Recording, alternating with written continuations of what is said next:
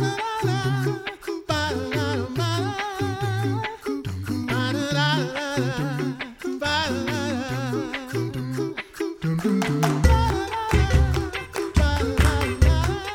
You're listening to the Coffee Hour. I'm Andy Bates. Sarah's away today. She'll be back with us soon, enjoying some well deserved time off. It is Mental Health Monday, and uh, we have a very helpful and insightful story to share with you today. Looking forward to sharing that uh, very personal story in just a moment. Thanks to Concordia University Wisconsin for supporting the coffee hour. Find out more about Concordia University Wisconsin at cuw.edu. Live uncommon. My guest today, the Reverend Jeff Pflug. He's pastor of Faith Lutheran Church in Madison, Indiana. Pastor Pflug, welcome back to the coffee hour. It's good to have some time with you today. Oh, thank you for having me, Andy.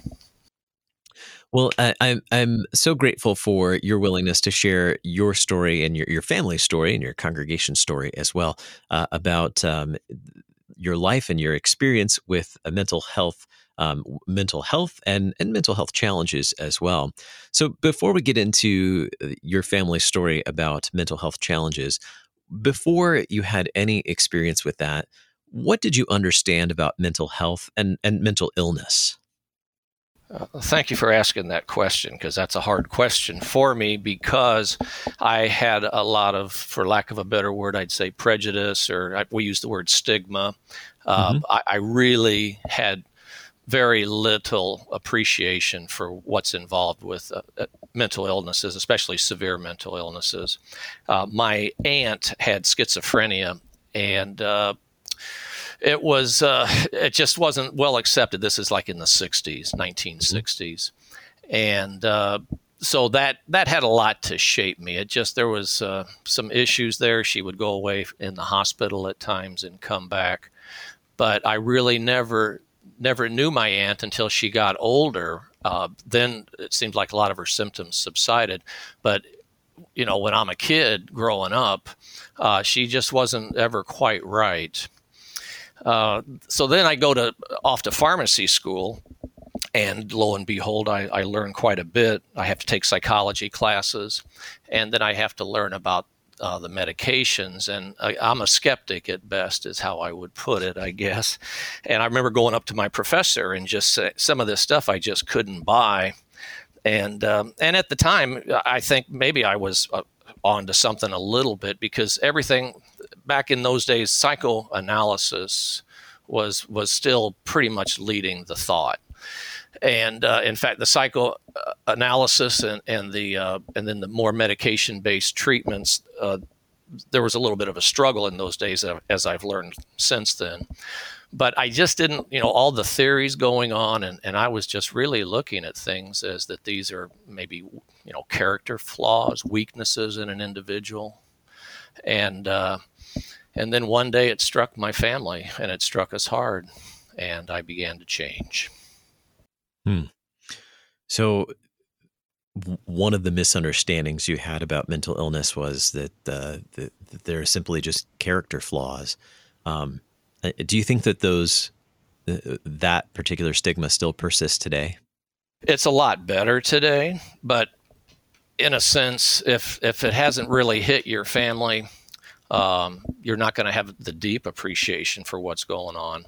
There are individuals over the years that I've met that didn't have any of it in the family, and they've been very, very helpful.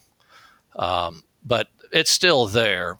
But if you, I host uh, support groups for NAMI and uh, National Alliance for Mental Illness and education classes, and and pretty much the consensus for family members is things are better today overall, but there's a long way to go. Hmm.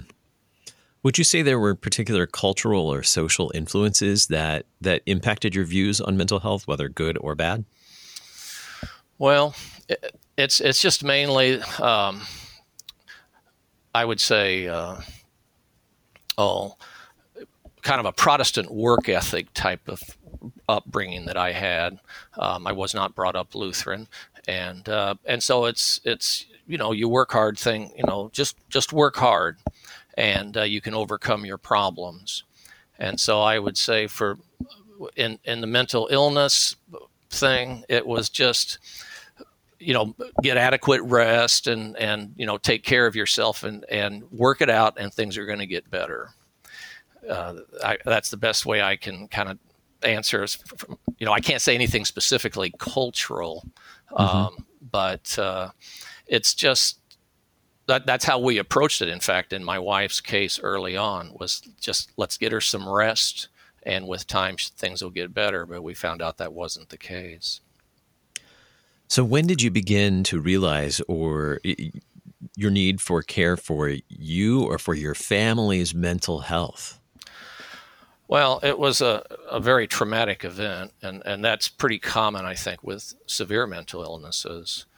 So, in my wife's case, uh, we had she had just given birth to our second child, and he was six months old, and our our uh, oldest child was 19 months, and she got very very sick. And my wife was a was a registered nurse, and so she cared for her day and night. And for two weeks, it was really just she was critically ill, our daughter, and uh, eventually she had open heart surgery and they removed a tumor from the back of her heart and my daughter's fine. In fact she's a pharmacist now out in phoenix. But what happened to my wife was another matter. And uh, so it took me two years to, we were trying to do everything possible and at this point, I, am I'm, I'm Lutheran and I've got wonderful pastor support. And we even went to the seminary to, to Dr. Martin Hanschke when he was still there at the seminary back in the early 80s, and uh, went to various uh, doctors, psychiatrists, whatever. And uh, but I I always had this. Uh, uh, I just had to stay away from the what we call neuroleptic drugs or more or mood altering drugs. Uh, drugs like stelazine and thorazine and haldol. I, would learned enough in pharmacy school that the side effects just scared me to death. I didn't want my wife taking that, and so we just kept at it for for two years, and she just kept losing weight, and and she was in a constant state of psychosis and paranoia, literally for two years, and. Uh, it just uh, it was it, those were pretty hard days and uh, thankfully, we had a good pastor, and um, he was very supportive and, and going to church, things like that. She, my wife, is a very strong Christian woman. Those things helped, but we just we we had to reach a point of desperation. Me in particular, I was I was the issue. My my wife, she was simply suffering, mm. and. Uh, so one day, I just out of complete desperation, we went into a local mental health clinic and uh, it was there that the Lord taught me about mental illness. hmm. You mentioned two years of just uh, intense struggle and uh, so much suffering on your wife's part during those two years. What what did a, a typical day or a week look like during that struggle? Well, if we would go for a drive, um, Monica was she, just thought the power, everything was centered around her with the paranoia and the psychosis. So she thought that uh, there were recordings and and uh, people were listening in, whether we were in the house or not in the house, and uh, that was just a, a, a, you know that's I'm going back 40 years, okay, and and uh, I've it, it's uh, it was just a constant stress on her and uh, the the good thing, bad thing, sort of that was going on day to day was she had to care for the kids, and that kept her going. She knew she had to take care of the kids. She was able to do that, all the while not trusting people and thinking that uh, she was being watched, and she didn't know why. Hmm. And and and really struggling with that for for two years. I for, I can imagine. Yeah. Yeah. No, it was it was two years. Uh, she got down. She was almost a hundred pounds, and uh, she's five foot six. So I mean, if, if we've got pictures and you can you can see the stress back back in those days, and so it was. Uh, and then we were always secretive about it.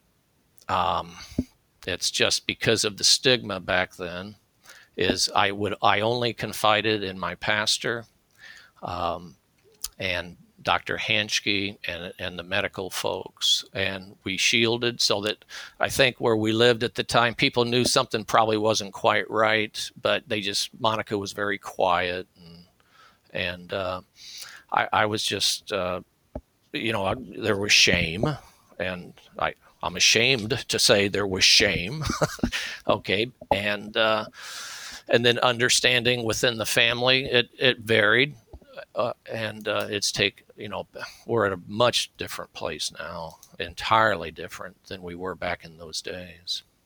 Hmm. you mentioned several people along the way that you talked to.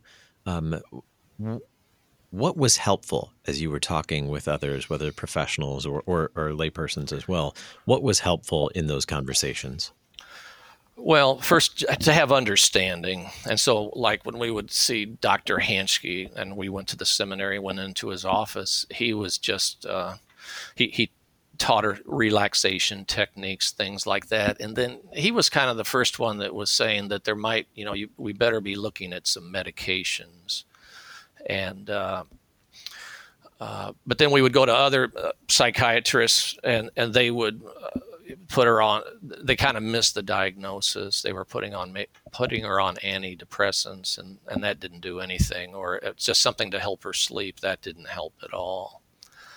And so really the most helpful was of all people um, an avowed atheist brilliant psychiatrist who kind of sat me down and read me the riot act as to what was going on.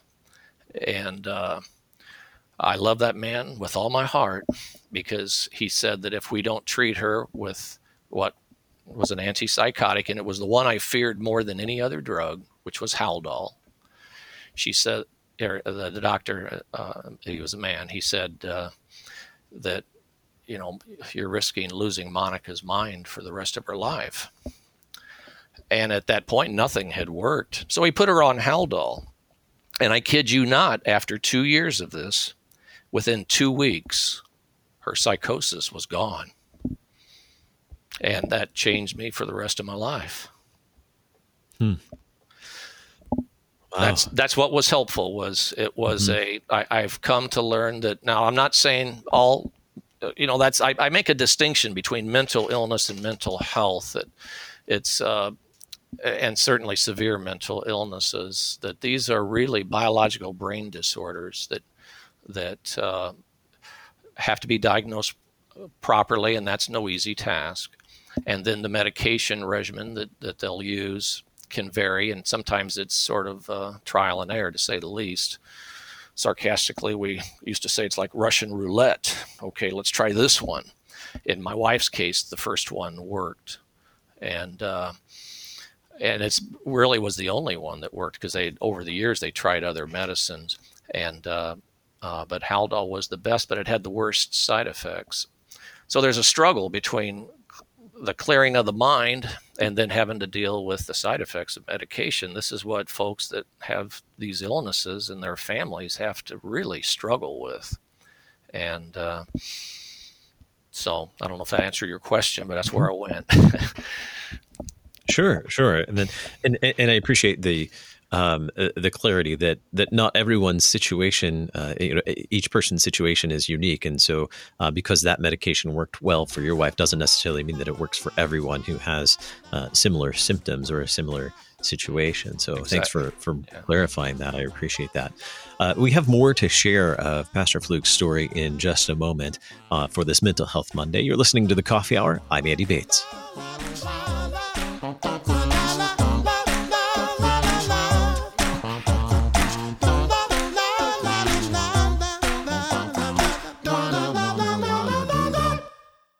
You're a miracle. You know that, right? A living, breathing, one of a kind miracle. You were created to stand apart, to share your gifts in the service of others, to make an uncommon impact in a common world. And at Concordia University, it's our mission to help you do that, to live uncommon. To learn more about Concordia, go to cuw.edu Welcome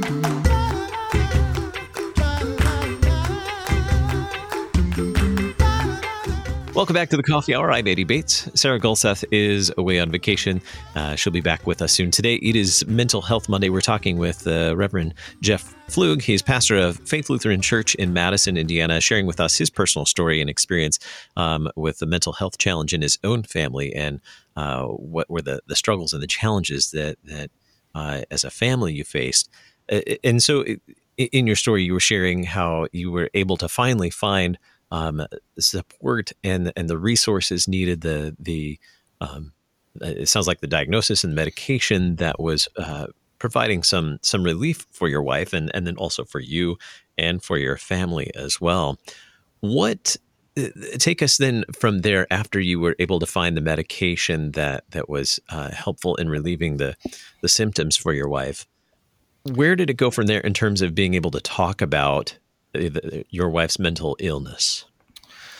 Well, uh, back to Dr. Kemper, the psychiatrist. Um, he he was great, and uh, he knew my wife was a nurse, and and Monica wasn't working anyway because we had a young family, but she had always wanted to go back to nursing. Well, if you if if you have a, a mental illness back in those days and you happen to be a nurse, what are you going to do? And uh, I always remember Dr. Kemper. He says, Well, if we happen to pass each other in the hallway, we'll just smile and we'll nod it at one another. And uh, so I'm, I'm, giving you that story to sh- say that it was still uh, quite secretive. And it, that persisted. I went to the seminary and uh, uh, there were Monica had a relapse uh, right after I got there, and I um, I can't think of the doctor's name that was the SIM physician. Oh, Dr. Fred Mortensen. He was wonderful, and it just so happened that his mother had schizophrenia, and uh, so uh, I connected with him. But it was something that we just had to keep hush hush. And so through the whole seminary education, I didn't talk to anyone but it was and then i came i went on vicarage. Uh, vicarage was wonderful. Came back everything was fine. Came to my my parish here in madison in 93 and what happens the day after my ordination and installation is monica has a relapse and it's uh, it's like oh my and uh, we kept it secret and eventually i worked with uh, a couple church leaders and, and let them know because you just can only be so secretive. And eventually, what happened was I broke down in the pulpit, and uh, and that's how the congregation learned of everything. And then things kind of made sense. And this was maybe oh three four years into my ministry. Hmm. And it just so happens that where I'm at, we also have a, a state hospital here, and we used to uh, the congregation before I came would have uh, patients. They, there were a couple Lutheran men over there, and, and they would bring them to church and things like that. So there was always this heart for for folks. And then also we did Christmas parties over there, which we do to this day. And uh, so I that's how it got out. And it, once that got out, you know, after about 14 years of secrecy, it was like this burden is just completely lifted and uh, and now it's hard for me to be quiet about it. Um, and so we got active in the community, and uh, and we took NAMI training, my wife and I, and and and since then it's it's grown, and we've touched lots of families here in Madison that have undergone similar circumstances or similar illnesses, different circumstances, and we continue to this day. Speaking from your own experience, what can make it helpful to uh, what can help, um, I guess, opening up those doors to actually talking about uh, mental health challenges or, or, mental illness? Well, education is uh, is just so key, and uh, so for the family members, they they really uh, there's an, a family to family education class is just absolutely wonderful. And then not everybody's built for support group kind of things and and that's fine. But they they actually have education classes both for the person who's ill and for the per, and for the family members. And there's it's a it's it's it's there's a different dynamic at work and and uh, but education is critical, and, but that's only for people that have a, a mental illness or a, a, loved one who has a mental illness. Um, there is mental health, and I'm sure you've probably had it on on your program, but mental health first aid is a, sort of a, a crash course and it's, it's by a different organization. It's actually called Mental Health First Aid, but that's like an eight hour training session. And we've gone to those, and there you'll have police, jailers, social workers, you know, all kinds of folks taking that. And I would encourage, you know, if there's certain people in congregations and so forth that, uh, you know, feel a need to, to learn more, go go to those classes. You're going to learn a whole lot and because with education all of it it takes some of the mystery out as to you know why people mm-hmm. you know behave the way they do on these things. I recently just recertified my mental health first aid certification. So um, just did that yeah. about uh, about a month ago. Yeah, good for you. And uh, for our listeners in missouri the missouri department of mental health is I believe still offering the courses for free. They're virtual courses, and uh, it's uh, it's available for free here in Missouri. Missouri is one of the few states, one of the first states to uh, adopt the program and make it available. So, how then do you how do you care for your own mental health when also dealing with uh, a mental illness in your family? The the key thing for us, and this goes for my wife too, is, is if I just return for a second back to her treatment and she, the psychosis went away, but then some depression, other things settled in, partly related to the meds. The thing that got her over the top, so to speak, was she started walking on the treadmill and exercising. And so I, we're just uh, to keep yourself active and uh, uh, you ha- you have to take care of yourself. Uh, for if you're a family member, if you want to give your fam your, loved one help, you got to take care of yourself, which means you've got to draw boundaries around things that. Uh, I mean, it's just such a complex problem if it's a child or if it's your spouse, you know, whoever is ill, and it, it can just consume you, and you really get to feel as the as the saying goes, you're you, are you you're all alone. Well, you're not all alone and so you need to uh, get get some exercise in and then seek out these groups that uh, like NAMI in particular that's the one that at least that we've really been very active with. And you're going to find other people with similar situations. And immediately there's a an understanding i'd call it a camaraderie. After the first class there's no such thing as a stranger because people you, you found people that really understand what you're going through and again, I'm I'm dealing in the severe, you know, the schizophrenia, bipolar illnesses, those kind of things. Mm-hmm. Uh, you know, major depression. Um, but it's it's uh, and and what you'll find with your loved one, especially um, one of my sons, you know, a real need is to, can you to be a friend. Um, their their isolation is just a constant problem, and the medications they take that can uh, it's not a panacea, but it but it, if it keeps their head from their head clear so that they're not paranoid. But at the same time, there's there's uh, fatigue and, and sleeping and all of that, and and it's just a problem. Um, and so it's uh, to me just some of the basic things is uh, rest exercise and friendships friendships that's that's my plea and call for uh, fellow saints in the congregations is be a friend, give them a call, you know, talk with them. Um, that's what they need. That was my next question. What can we do to care for each other? yeah. Uh, well, I, depending on each congregation, but I would incur. I try to work it into my sermons, not all the time, because that's I, I, don't I just don't think that that's good, but um, but certainly I can't avoid the issue. And what I love to use is is the is the ministry of our Lord is is that as He's going around healing people, He's healing people in their body, but He's also healing them in their minds and in their spirit. And and there's so many Bible passages that Jesus simply doesn't make any distinctions at all amongst the illnesses. And uh, it, it, it's just to me just as clear as can be that we make distinctions, but the Lord doesn't. And so to have the people here that have Bible studies on these things. Um, and certainly, if nothing else, then include pet- a petition on Sunday morning for those who are mentally ill. And I'd add to those who are addicted as well. Um, hmm. and, and just a, a, constant diet of that.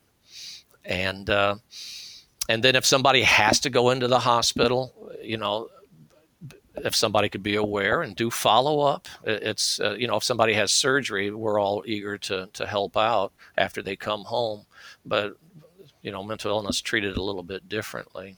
So just to be aware and and uh, and and the key word for me is friendship.